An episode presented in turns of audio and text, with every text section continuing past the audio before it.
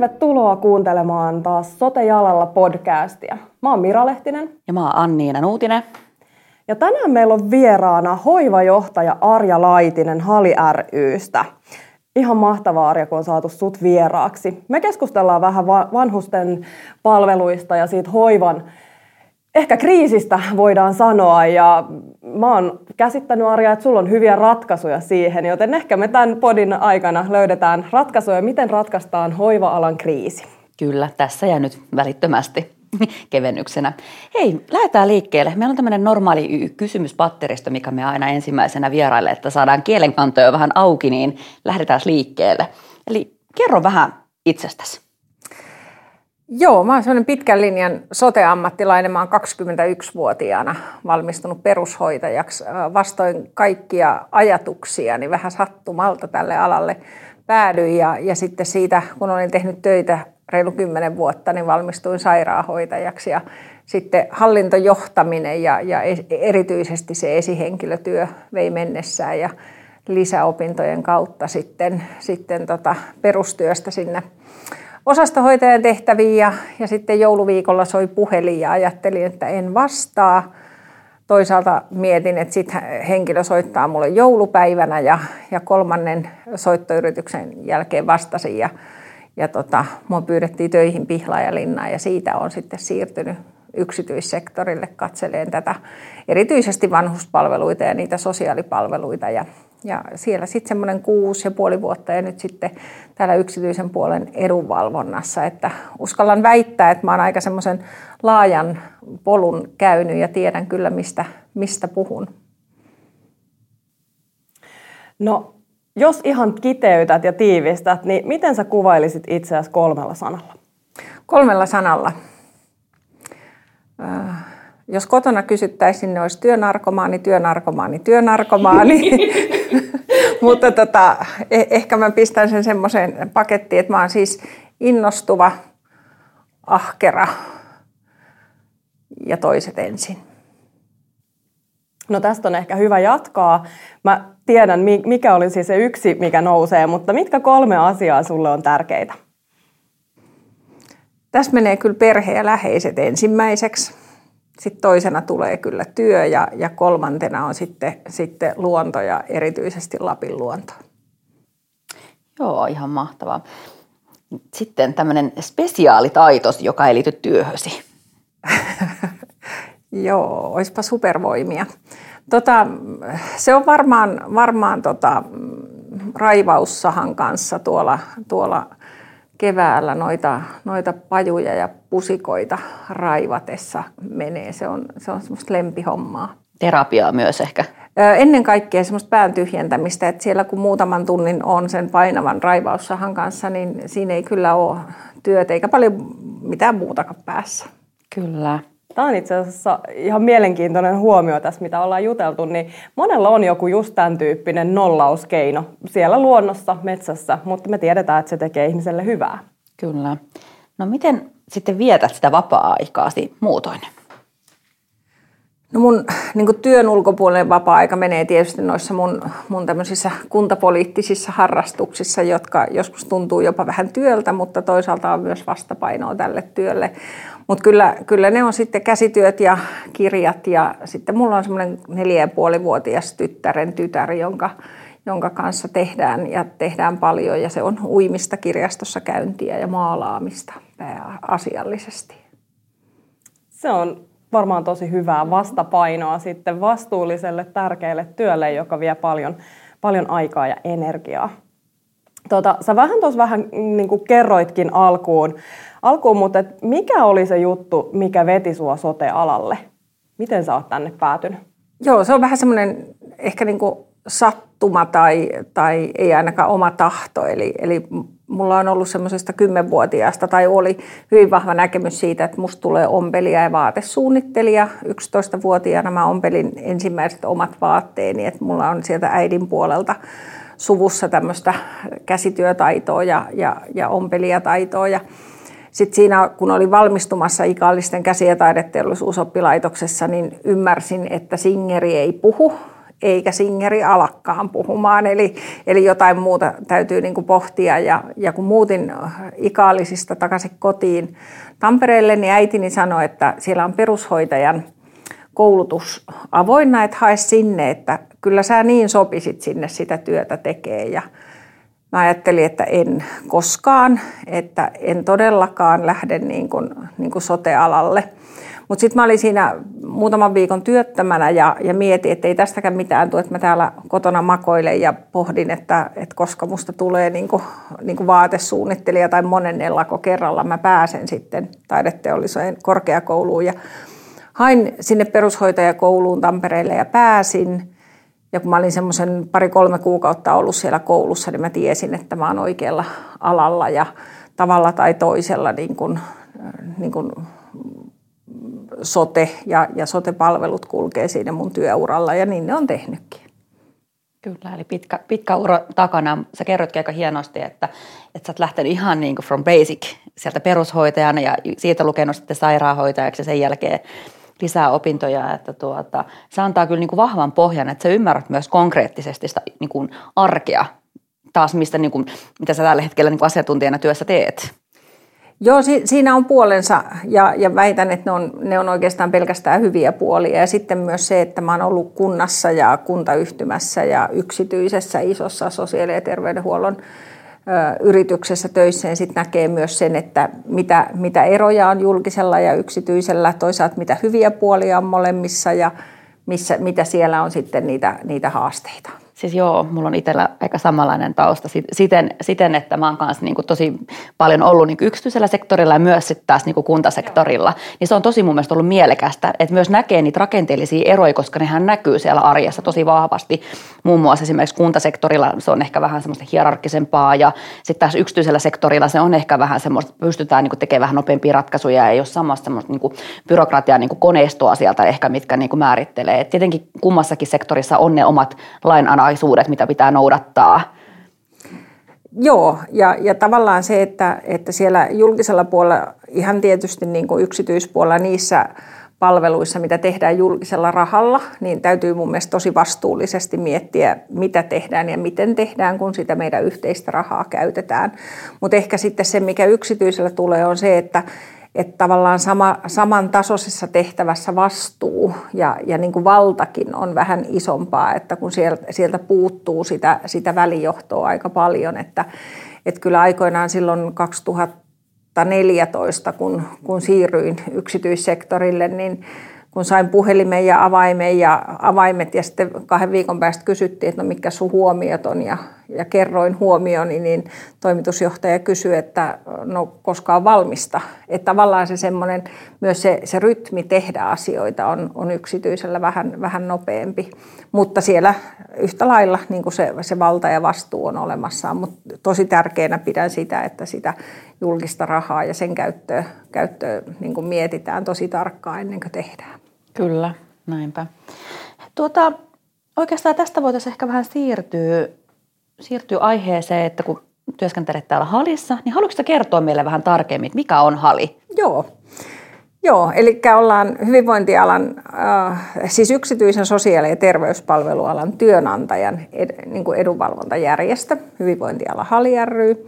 Meillä on täällä noin puolet meidän henkilöstöstä on työmarkkinalakimiehiä, jotka neuvottelee viisi yksityispuolen tessiä ja puolet on sitten siellä elinkeinopoliittisessa edunvalvonnassa. Eli, eli tarkoitus ja, ja tehtävä meillä on ylläpitää ja parantaa yksityissektorin toimintamahdollisuuksia täällä. Ja silloin se, se on kaikki sieltä, sieltä kohtuullisesta korvauksesta sinne henkilöstökysymyksiin ja, ja, ja niin ikäihmisten asumispalveluissa kuin erikoissairaanhoidossa, mitä meidän jäsenet tekee ja tuottaa. Ja sitten meillä on myös varhaiskasvatus täällä ja, ja varhaiskasvatuksessa on tietysti omat hyvin samanlaiset haasteet kuin sotessa, eli, eli ne palvelusetelien arvot ja henkilöstöpula ja, ja, ja näiden parissa me sitten työskennellään. Kuulostaa tosi mielenkiintoiselta.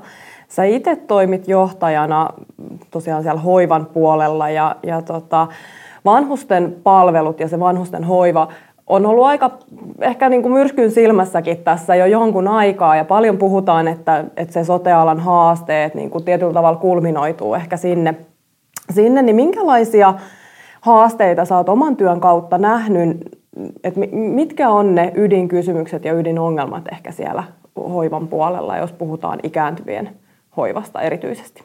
Kyllä ne haasteet on siinä, että riittääkö meillä palveluita sille kasvavalle palvelutarpeelle, kun meidän väestö kasvaa ja siellä tulee väistämättä esiin nämä henkilöstömitoitukset ja toisaalta sitten ne kelpoisuudet niihin henkilöstömitoituksiin, että, että onko meillä ajatus, että meillä riittää sote-ammattitutkinnon suorittaneita henkilöitä kaikkiin tehtäviin, esimerkiksi siellä vanhuspalveluissa tai muiden erityisryhmien asumispalveluissa, vai nähdäänkö me, että meillä on hyvä lainsäädäntö, joka, joka mahdollistaa laajemman sen, sen henkilöstörakenteen siellä. Mutta sitten jos tätä, tätä niin kuin henkilöstöpulaa katsotaan muuallekin kuin sinne vanhuspalveluihin, niin toki se, että meillä on riittävästi paikkoja tällä hetkellä, niin ne meidän päivystykset ruuhkautuu. Tai sitten se, että meiltä puuttuu sairaanhoitajia, jotka ei isossa määrin työskentelekään täällä sosiaalipalveluissa eikä hoivapalveluissa, mutta heitä puuttuu sit sieltä erikoissairaanhoidon puolelta. Että tässä on kovin monitasoisia asioita ja nyt tietysti se keskustelu on keskittynyt siihen ikäihmisten palveluiden henkilöstötilanteeseen, mutta meillä puuttuu lääkäreistä terapeutteihin ja, ja, ja työterveyshoitajiin oikeastaan kaikkia tällä hetkellä jonkun verran. Mä heti halusin tarttua tässä heti yhteen asiaan, mikä mulle itsellä tuli mieleen. Mä itse olen myös pitkän alan ammattilainen, 20 vuotta kanssa sotealalla työskennellyt ja mä huomasin yhdessä vaiheessa semmoisen, että meillä niin kuin ajettiin semmoista, että, että lähihoitajat ja sairaanhoitajat ja sieltä poistettiin kaikki tämmöiset niin kuin hoiva-avustajat tai tukityöntekijät jossakin vaiheessa. Varmaan muistat tämän trendin ja tämän lainsäädännön ja, ja tämän. Mitä mieltä tästä on, että ollaanko tässä myös aiheet, niin kuin itse myös ehkä vähän niin kuin ajettu tätä niin kuin alaa tänne kriisiin, koska meiltä poistettiin se sen niin kuin väli, välityö sieltä ikään kuin, että, että niin kuin jotenkin mulle itselle jää semmoinen olo, että, että, että, että ehkä se resurssi ja aina ei niin kuin tehty niitä oikeita, niin kuin, että siellä on hirveästi sitä välillistä työtä, minkä voisi juurikin niin kuin ohjata vaikka tukityöntekijälle tai sihteerille tai hoiva-avustajalle tai jollekin muulle, niin miten sä itse näet tämän Jo, jo, jos ajatellaan koko sitä so, sote-sektoria ja sitten puhutaan myös siitä niin kuin terveyspalveluista, niin näinhän se on. Silloin – mahdoinkohan olla silloin HUSilla töissä, kun, kun ruvettiin poistaa perushoitajia erikoissairaanhoidosta ja jossain vaiheessa se ylsi jopa sinne perusterveydenhuoltoon, että, että niin kuin sairaanhoitajat on niitä, jotka siellä työskentelee ja perushoitajien, lähihoitajien osaaminen siirrettiin sinne, sinne tota, sosiaalihuollon palveluihin, vanhuspalveluihin. Toisaalta täytyy sitä kysyä, että koulutushan antaa huomattavasti laajempia osaamisia kuin sen, että, että ollaan siellä sosiaalipalveluissa. Että, että jo pelkästään se, että palautettaisiin lähihoitajia perusterveydenhuoltoon ja, ja osittain myös sinne erikoissairaanhoitoon, niin varmasti toisi sinne helpotusta siinä, siinä henkilöstörakenteessa. Sitten jos ajatellaan sitä asumispalvelua, niin äh, kun meidän äh, ikääntyneet erityisesti, kun ne tulee asumispalveluiden piiriin, niin hehän tarvii sitä apua ja tukea kaikissa niissä elämän osa-alueissa. Eli, eli ihan siitä, siitä pukemisesta, peseytymisestä, syömiseen, liikkeelle lähtöön, jopa niin kuin se, että ryhdytään tekemään jotakin. Ja me nähdään hyvin vahvasti tällä hetkellä, että vain sosiaali- terveydenhuollon alan ihmiset olisivat siihen kykeneviä. Ja sitten on niin kuin kysyttävä, että onko näin. Ja, ja uskallan sitä kyllä aika kovasti kyseenalaistaa, että eikö kulttuurin, liikunnan, koulutuksen saaneet ole yhtä lailla niin kuin sopivia ja, ja päteviä tekee sitä muuta kuin sitä sairaanhoidollista työtä siellä. Enkä missään nimessä kiistä sitä, enkä halua antaa sellaista kuvaa, että, että se lähihoitajien työ ei ole arvokasta, se on tavattoman arvokasta. Ja tietty määrä sote-tutkinnon suorittaneita pitää olla, jotta on ymmärrys, mitä osaamista ja, ja mitä sairauksia siellä on ja ketä voi avustaa muulla koulutuksella kuin sote-koulutuksella. Ja siis tähän on nopea heitto vielä sanottavaa, että meillä on muuttunut myös se niin kuin tapa toimia. Että nykyään tämä on kaikki on semmoista tehostettua palveluasumista, kodinomaista toimintaa. Että meillä on muuttunut mun mielestä niin kuin rakenne myös se, niin kuin millä tavoin meillä nykyään hoidetaan. Että jos mä vaikka peilaan 10 vuotta sitten, 15 vuotta sitten, meillä niin kuin ikäihmisten asuminen oli aika semmoista niin kuin osaston tyyppistä. Ja nykyään me niin kuin siirrytään entistä enemmän semmoisiin kodinomaisiin palveluihin, mihin sitten on sisältyy se perushoito, lääkehoito ynnä muu. Mutta jotenkin, että et meillä ehkä tässä muutoksessa ihan täysin mukana edes oltu. Niin kyllä me edelleen vähän medikalisoidaan vanhuutta ja, ja niin kuin tavallaan se, se sairauksien hoito, se pitää hoitaa hyvin, mutta ikääntyneen elämä ei saa olla sairauksien hoitoa, vaan se pitää olla elämää. Niin ja mä mietin tätä nyt jotenkin, mä oon kanssa työskennellyt siellä pitkäaikaisasumisen puolella, puolella fysioterapeuttina ja sitten fyssarina tilanne on se, että sä oot usein yksin ja sitten siellä on vaikka se sata asukasta tai jotain. Ja ethän sä pysty fysioterapeuttina kaikkia kuntouttaa. Niin mehän on aina hyödynnetty paljon just vaikka niitä omaisia tai jos on jotain vaikka avustajia tai muuta, niin tietyllä tavalla se, että, että, että miten, mistä tulee se kulttuuri, että on ok, että mä ohjaan omaista vaikka, että miten sä voit aktivoida, vaikka ei hän ole terveydenhuollon ammattihenkilö, mutta sitten miksei se voi tavallaan laajentua niin, että ylipäänsä niin kuin voidaan, voidaan niin kuin enemmän jakaa sitä, sitä vastuuta ja osaamista. Sitä terveydenhuollon ammattihenkilöä tarvitaan tiettyihin tehtäviin ja sitä tarvitaan tietyllä tavalla niin kuin suunnittelee ja, ja niin kuin vastaamaan siitä kokonaisuudesta. Mutta jos mä mietin vaikka just kuntoutuksen näkökulmasta, niin ei fysioterapeutilla ole yksin mahdollisuuksia sitä koko kuntoutus ja, ja sitä liikkumisnäkökulmaa esimerkiksi ottaa vastuulleen. Toki siellä on sitten ne, ne terveydenhuollon ammattilaiset tukena, mutta yhtä lailla siellä voisi olla paljon muitakin henkilöitä, jotka voisivat sitä toimintaa tukea. Joo, ja tämä, tämä on mun mielestä sellainen asia, mistä meidän pitäisi puhua sillä ehkä ilman tunteita, ilman sitä, että, että, että siinä niin kuin vastustetaan jotain tai, tai ei haluttaisi tehdä jotain, kun meillä on kuitenkin se tosiasia, että omaishoitajat ikääntyneille omaisilleen kotona on valtaosaltaan, ellei lähes kaikki, niin sieltä soteammattien ulkopuolelta. Ja, ja tässä on niin kuin, omaa esimerkkiä monta kertaa varmaan, varmaan puhunutkin, että sisareni, joka on entisöjä verhoilija ammatiltaan ja, ja rengasyrittäjä, niin hänen kanssaan hoidettiin ja jopa saattohoidettiin oma isämme.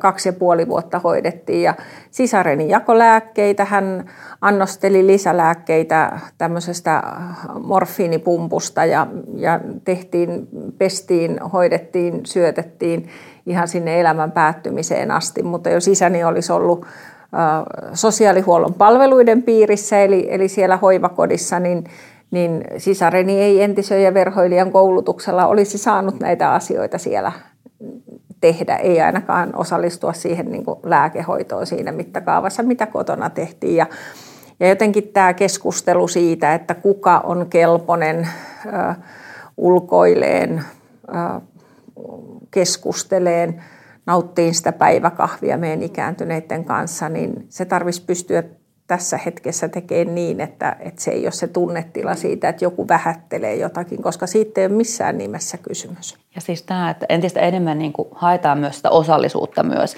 ja myös sitä, niin kuin, että, että niin kuin asiakkaat voivat itse vaikuttaa siihen arkeen ja myös niin kuin, esimerkiksi vammaispalvelulaki nyt, mikä uudistuu, niin siellähän on niin kuin tosi pitkältä sitä niin kuin asiakkaan niin kuin vammaisen osallisuutta niin kuin esimerkiksi. Et tietenkin ikäihmiset ja vammaisuus, mutta niin kuin, et, et jotenkin tämä näkökulma musta olisi niin kuin hienoa, että sitä oikeasti niin kuin vähän nyt nostettaisiin entistä enemmän niin kuin framille ja puhuttaisiin siitä. Kyllä, ja se, se semmoinen, äh, sanon tässä, että mähän niin kuin vastustan sanaa kodinomainen ja virike, koska sehän on ihmisen koti, ja meidän tarvitsisi niin kuin, äh, pystyä järjestämään se elämä sinne niin kuin se olisi koti. Ja toisaalta en mä siellä vapaa-aikana niin viriketöinä teen niitä käsitöitä, vaan mä harrastan käsitöiden tekoa. Että tavallaan jo se, että jos me pystytään muuttamaan sitä puhekulttuuria ja niitä termejä, niin me saatetaan päästä niin kuin jossain vaiheessa niin kuin lähemmäksi sitä, että mitä se ikääntyneen asuminen omassa kodissa niiden sairauksien lisäksi voisi olla. Joo, ja sä nostit aika hienosti sen, kun sä puhuit siitä lähihoitajan ammatista ja sairaanhoitajan ammatista, niin itse näin ton saman polun, että kun poistettiin sitä juurikin sitä, että entistä enemmän vietiin niin kuin lähihoitajilta pois sitä niin kuin työnkuvaa mun, mun nähdäkseni ja siirrettiin sinne sairaanhoitajan vastuulle, että silloin itsekin kun lähdin opiskelemaan sairaanhoitajaksi, niin oli semmoinen tunne, että lähihoitajana oli niin kuin kykyä jopa niin kuin tehdä enemmän, mutta koki sen, että, no nyt mä luen tästä lisää sitten sairaanhoitajaksi, jotta niin kuin, ei tulisi tätä niin kuin, Mm. Joo, ja ainakin niin kuin asumispalveluissa se, se sairaanhoidollisen työn määrä on kuitenkin sen verran pientä, että, että niin julkisella kuin yksityisellä on tiettyjä haasteita saada sairaanhoitajia sinne. Ja toisaalta, kun siellä on niitä sairaanhoitajia tietty määrä, niin lähihoitajilta jää iso osa siitä heidän ammattiosaamisestaan hyödyntämättä, kun ei sitä lääkkeenjakoa ja, ja sitten tavallaan niitä kädentaitoja ei ole niin paljon, että olisi koko sille henkilöstölle. Ja valtaosa erityisesti meidän nuorista haluaa niitä tehdä, koska sitä vartenhan he ovat kouluttautuneet alalle. Joo, mä oon itse kanssa samaa mieltä ja se on myös sitä ammattitaitoa, että se lähihoitaja on vaikka siinä lääkkeenjaossa mukana. Hän ymmärtää niistä lääkeaineista, mihin ne vaikuttaa.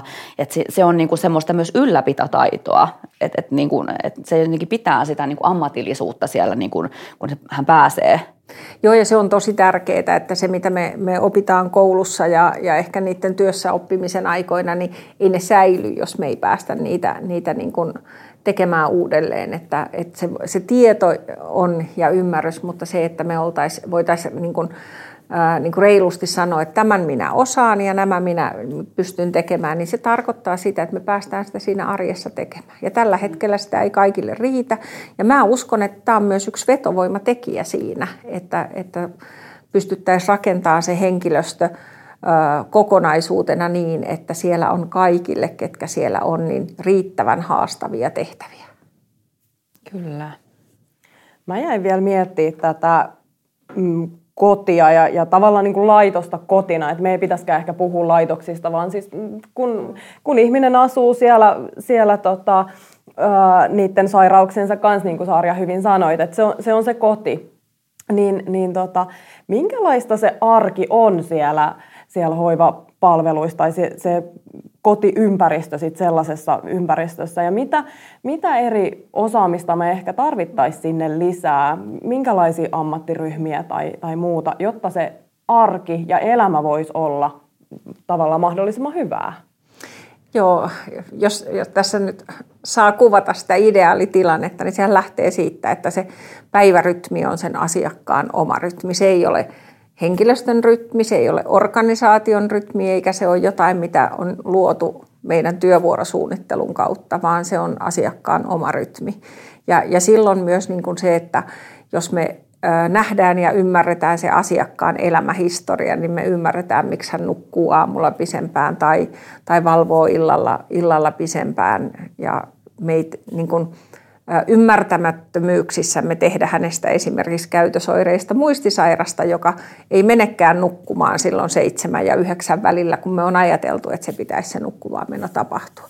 Kyllä se kaikki lähtee siitä, että se on niin asiakkaan oman näköistä ja, ja järjestetään ja ja vielä enemmän kuin järjestetään, niin mahdollistettaisiin asiakkaille semmoinen mielekäs oman näköinen tekeminen tai tekemättä oleminen myös se, että, että jos ei ole kovasti harrastellut mitään, niin, niin tota, eikä se ole semmoista itselle luonta, luontaista, niin sinne ei pidä mun mielestä myöskään lähteä siis niin kuin pakottaa siihen. Ja, ja erityisesti meidän ikääntyneiden miesten osalta joskus aina pohdin, kun meillä on valitettavan vähän miespuolisia hoitajia, että osataanko me, me naispuoleiset ajatella, että mitä ne tämän päivän 8-90 on tehnyt sillä työn ulkopuolisella ajalla vai tarjotaanko me heille sitä, mikä meille itselle on kaikkein helpointa niin kuin tarjota. Mutta se, että me kuunnellaan ja kuullaan, mitä asiakkaat kertoo itsestään tai heidän omaiset kertoo heidän niin kuin siitä ajasta ennen kuin he on tullut sinne, sinne hoivakotiin asumaan. Ja tässä mä oon monta kertaa tässäkin käyttänyt omakohtaista kokemusta. Mun äiti täyttää siis 80 ja on ihan kyllä pirteä ja terve ja asuu omillansa, mutta on ollut ravintolassa koko ikänsä töissä. Niin hän havahtuu ja herää ja virkistyy kello 19 illalla, koska hän on niihin aikoihin lähti vielä 65-vuotiaana töihin.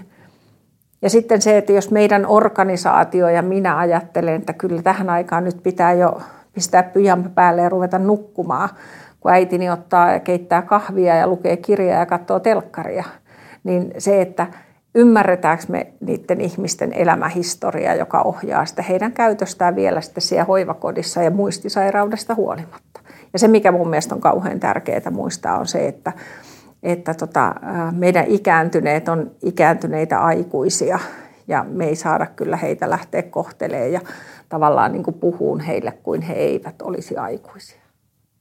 Kyllä, nämä on mun mielestä ihan niin peruselementtejä semmoiselle hyvälle vanhuudelle ja jotenkin se, että kaikki me tässä vanhetaan ja, ja, ja se aika kaikilla meillä on, että jotenkin sinne myös tulevaisuuteen, että mitä me itse niin kuin toivottaisiin ja niin kuin haluttaisiin, kuinka meidät kohdataan. Ja mun mielestä se on niin perusnyrkkisääntö ylipäätänsä missä tahansa kohtaamisessa, että kohtaa toinen niin arvostavasti, miten toivoisit, että itseäsi myös kohdataan ja puhutaan niin kuin arvostavasti. Ja tämä on niitä elementtejä, mitä mun mielestä entistä enemmän me tarvitaan meidän niin kuin tonne palveluihin ja työskentelyyn mukaan on se, että oikeasti saadaan sitä niin kuin ihmisen näköistä arkea. On se sitten ikäihminen kysy- kysymyksestä, mikä on vammautunut tai kuka tahansa jotenkin, että, että saadaan sitä niin kuin itsemääräämistä sinne ja sitä osallisuutta ja huomioitaisiin just näitä sen ihmisen historiaa siellä taustalla. Joo, ja mun mielestä niin kuin, äh, oikeastaan kenenkään, joka on siellä asumispalveluissa, niin siitä, siitä tekemisestä tai siitä, siitä ei saa tehdä niin kuin liian vaikeaa. Et mä oon aina ajatellut ja, ja pyrkinyt siihen, että,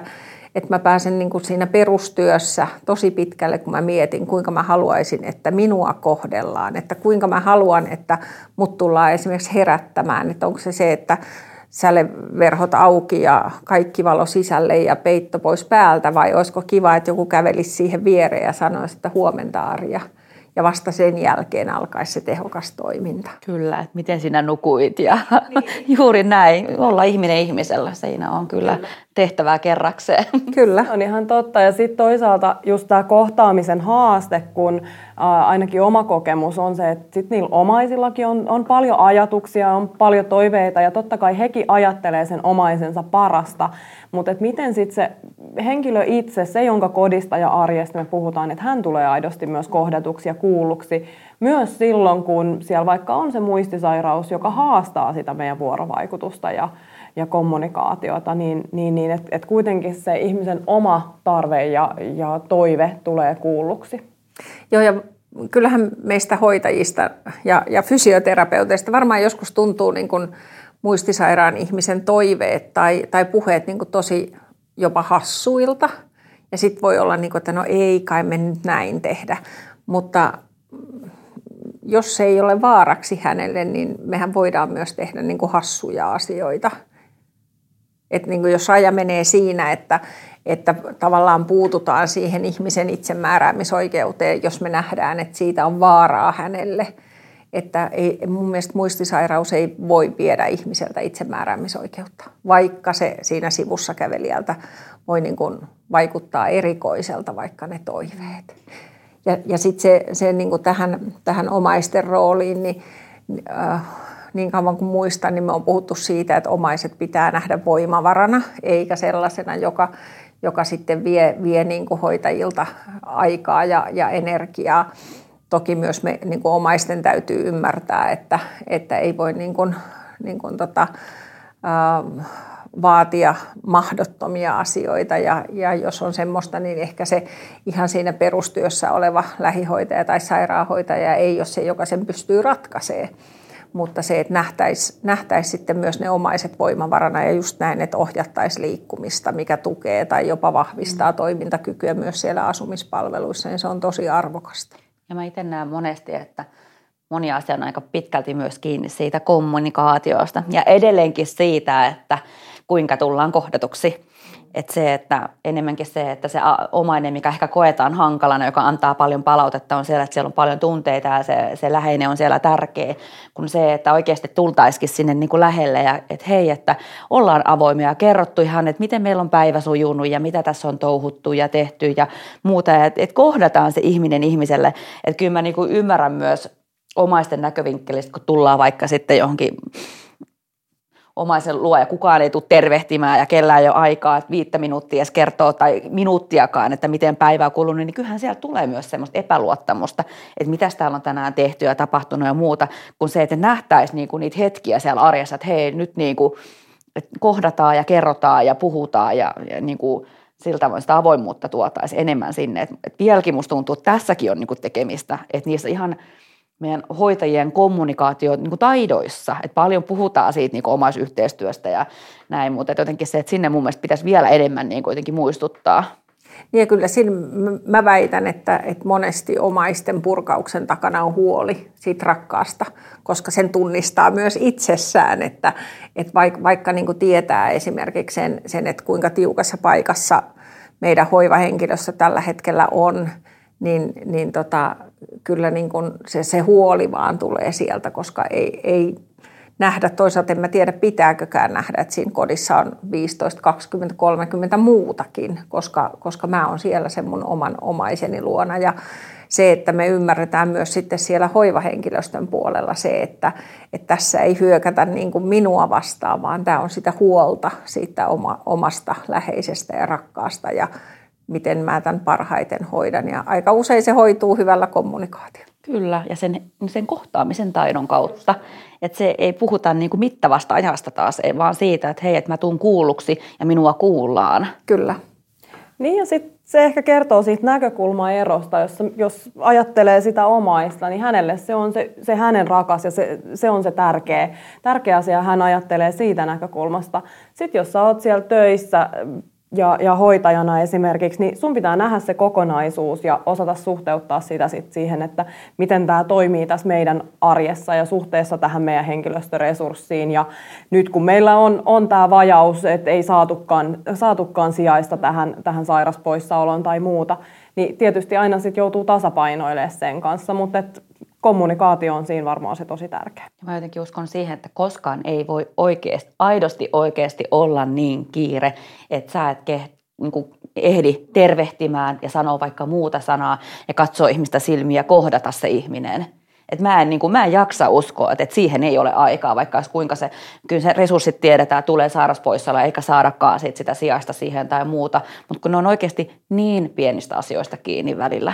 Niin ja tavallaan sekin, että jos, jos on niin kuin menossa toisaalle, niin se, että pysähtyy sen verran ja sanoo, että terve, mä käyn tuolla, mutta mä palaan tänne ja sitten palaa siihen asiaan, niin sekin rauhoittaa monta kertaa. Että toki on asioita, jotka pitää hoitaa, hoitaa jos siellä on, on niin useampia avun tarvitsijoita tai kahden avun tarvitsijoita, mutta se, että oikeasti niin kertoo eikä vaan niin ohita ja sivuuta toista. No mä tietyllä tavalla siinä alussa jo tuli esiin se, että se resurssipula on se iso haaste ja, ja se on tässä koko keskustelun ajan tietyllä tavalla ollut siellä taustalla. Taustalla, niin miten me ratkaistaan se resurssipula? Meillä on tuhansien ammattilaisten ja osaajien vaje kuitenkin henkilöstö ikääntyy, he jää eläkkeelle, se ei ainakaan helpota tilannetta myöskään tulevaisuudessa. Niin mitä keinoja meillä on oikeasti ratkaista niin, että ne resurssit riittää?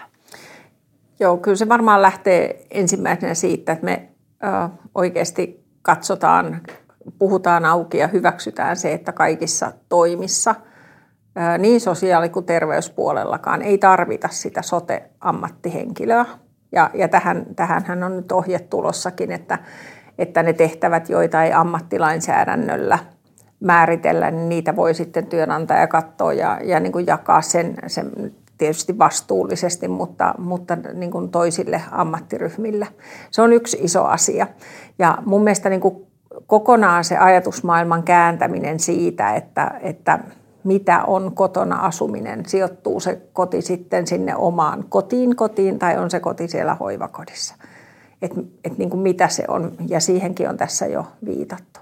Mutta kyllä sitten tietysti meidän se henkilöstövaje on niin suuri, että en uskaltaisi jättää yhtään keinoa käyttämättä, että kansainvälinen rekrytointi sekä siis sote-ammattilaisten rekrytointi, mutta myös opiskelijarekrytointi. Et jos ajatellaan niin kuin erikoissairaanhoitoa, vaativaa erikoissairaanhoitoa, niin on varmasti kaikille hyödyksi, että meille tulee tänne opiskelijoita, jotka suorittaa sen sairaanhoitajatutkinnon täällä ja, ja siellä työssä oppimisessa käy sitten niin kuin meidän niin kuin terveydenhuollon yksiköissä sitä tekemässä ja sitä kautta perehtyy siihen niin kuin, niin kuin meidän kulttuuriin tehdä ja toteuttaa sotepalveluita.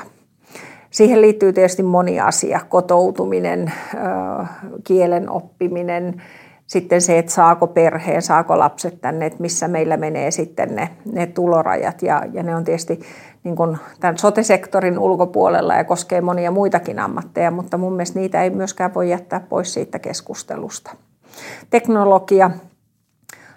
Suomi on tosi iso sote-teknologia vientimaa, mutta täällä meillä sitä ei, ei hyödynnetä. Ja, ja kyse ei ole niin siitä, etteikö saisi hyödyntää, eihän sitä kukaan kiellä. Mutta jos ei ole mitään niin kuin porkkanaa sille, että me hankitaan älymattoja tai hyvinvointirannekkeita, jolla sitä ihmisen vointia ja liikkumista ja, ja niin kuin nukkumisen syvyyttä esimerkiksi voidaan seurata, ja me, niin eihän kukaan tee isoja satojen tuhansien eurojen investointeja per hoivakoti, jos samaan aikaan pitää resurssoida yhtä paljon sitä yöaikaista hoivaa.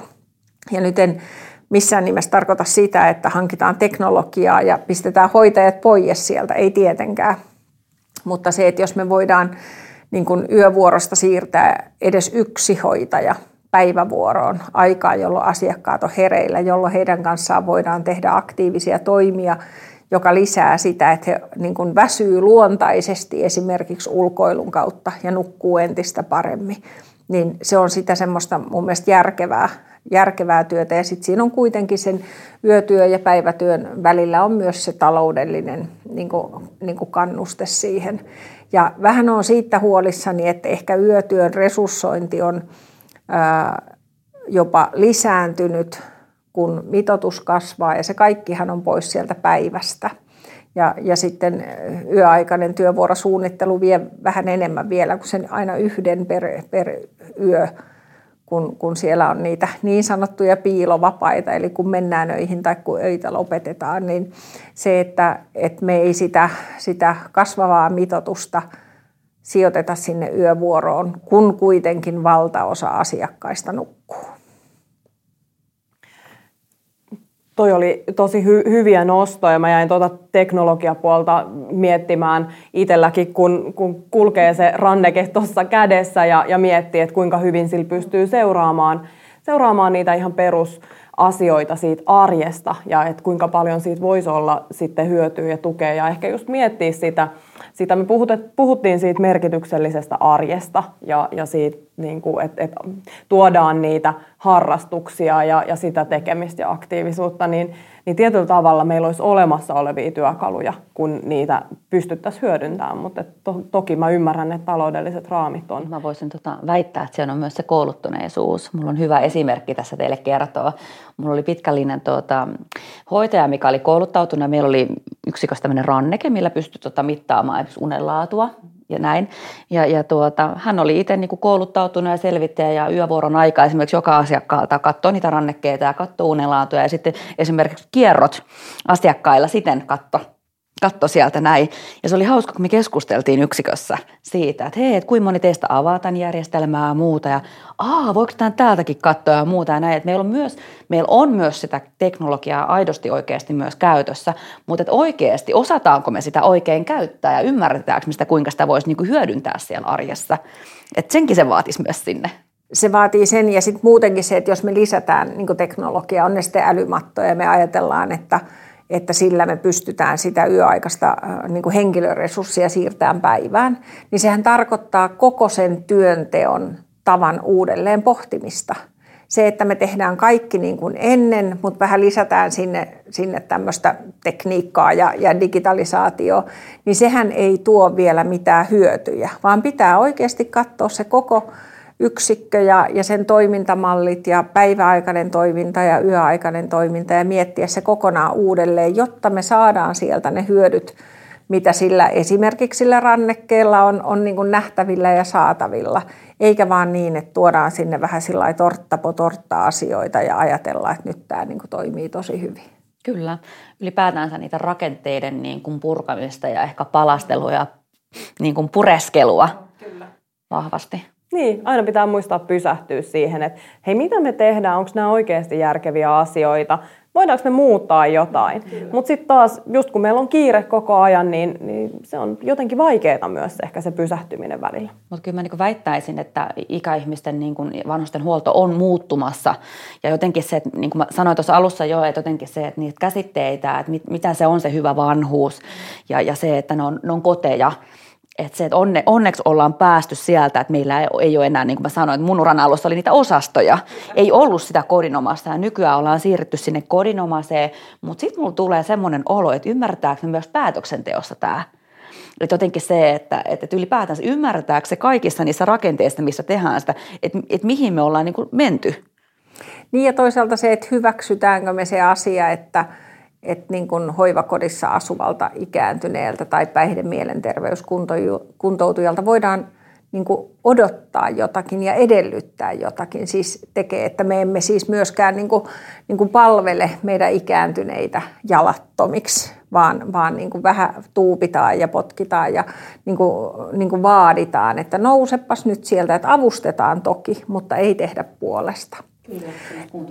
Niin, joo. Se mua pikkasen tässä, tässä niin kuin arveluttaa, nyt kun meillä on, on mahdollisuus äh, niin kuin jakaa sitä työtä, että mikä on sitä sote-ammattilaisen työtä ja mikä voi olla jonkun muun työtä. Että me emme palaa siihen laitoshoidon aikaan, jolloin, jolloin sairaanhoitaja ei, ei pyyhkinyt, jos mehusta jäi rinkula pöytään tai, ja odotettiin sinne sitä siivoojaa. Että kuitenkin erityisesti asumispalveluissa meidän täytyy nähdä, että se ihminen on siellä sen takia, että hän tarvii niin monella osa-alueella apua ja tukea ja sitten ne sairaudet pitää siellä hoitaa. Että ei vaan lähetä pilkkoon sitä niin ja rakenneta semmoisia erilaisia eriarvoisia ammattiryhmiä sinne. Siiloja sinne ikään kuin sinne, eikä nähdä sitä ihmistä kokonaisuutena vaan, että mutta ehkä se vaatii myös sitä ravistelua, sitä työn tekemisen muodossa myös, että niin kuin, ja sitä esimerkillä johtamista ja sen kaltaista, että siellä tarvitaan niin paljon eri taitoja niin kuin myös sinne niin kuin rakenteisiin. Kyllä, kyllä. Tähän loppuun mun on pakko vielä kysyä, että jos sä olisit Arja nyt se parikymppinen Arja, joka on just kouluttautunut tai miettii ehkä sitä, että mihin mä mihin mä tota, lähtisin opiskelemaan tai, tai että mihin mä hakeudun töihin, niin mitkä on sun mielestä nyt hoivapalveluissa ne, ne tekijät, jo, joiden takia tänne kannattaisi tulla töihin? Mitkä on niitä vetovoima-asioita? Joo, mä ajattelin, että sä kysyt, että lähtisikö mä tälle alalle. Lähtisin. tällä, tällä 32 vuoden kokemuksella lähtisin. Ja, ja jos ajattelee ihan näitä niin hoivapalveluita, sitä, että saa tehdä ihmisten kanssa töitä, saa tehdä todella monipuolista työtä, työtä on olemassa ja sulla on aina työkavereita, niin kyllä mä niillä lähtisin uudelleen tälle samalle polulle. Tosi hyvä vastaus ja, ja tota, tuntuu, että on samoja asioita, mitä me ollaan Anninan kanssa pohdittu ja meidän muidenkin vieraiden kanssa. Katsotaan vielä vähän eteenpäin ja tulevaisuuteen. Viimeisenä kysymyksenä, niin mitkä on ne semmoiset kolme teesiä, mitä mun, sun mielestä hoiva-alalle pitää nyt tehdä tästä eteenpäin, jotta se vetovoima säilyy ja jotta me selätetään se kriisi?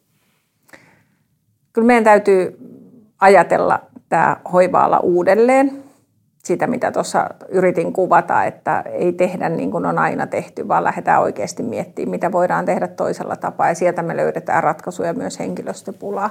Sitten se semmoinen positiivinen puhe. Tämmöisiä siis virheitä, huonosti tekemistä ei pidä piilotella, ne pitää puhua avoimesti. Mutta jos meillä on 52 000 ikääntynyttä hoivapalveluissa tällä hetkellä, niin meillä on kymmeniä tuhansia onnistuneita vuorokausia ihan joka ikinen päivä. Ja niistä mun mielestä pitäisi puhua siinä rinnalla, kun korjataan, jos jotain korjattavaa on. Ja kyllä se semmoinen yleinen ajatus siitä, että, että vanhuus on hieno asia ja on hieno elää siellä ikääntyneiden rinnalla. Kiitos. Tähän on hyvä lopettaa tämänkertainen keskustelu. Kiitos tosi paljon Arja, kun pääsit tulemaan meille vieraaksi. Kiitos, oli mukava tulla. Kiitos. Tästä voisi jatkaa vaikka hamaa tulevaisuuteen. Että. Ja keskusteluahan voi jatkaa siitä vaikka somessa hashtagillä sotejalalla, niin voi käydä kommentoimassa, mitä ajatuksia tämä jakso herätti. Joo, ehdottomasti. Käykää kommentoimassa ja olisi kiva saada sinne keskustelua aikaa. Kiitos. Kiitos.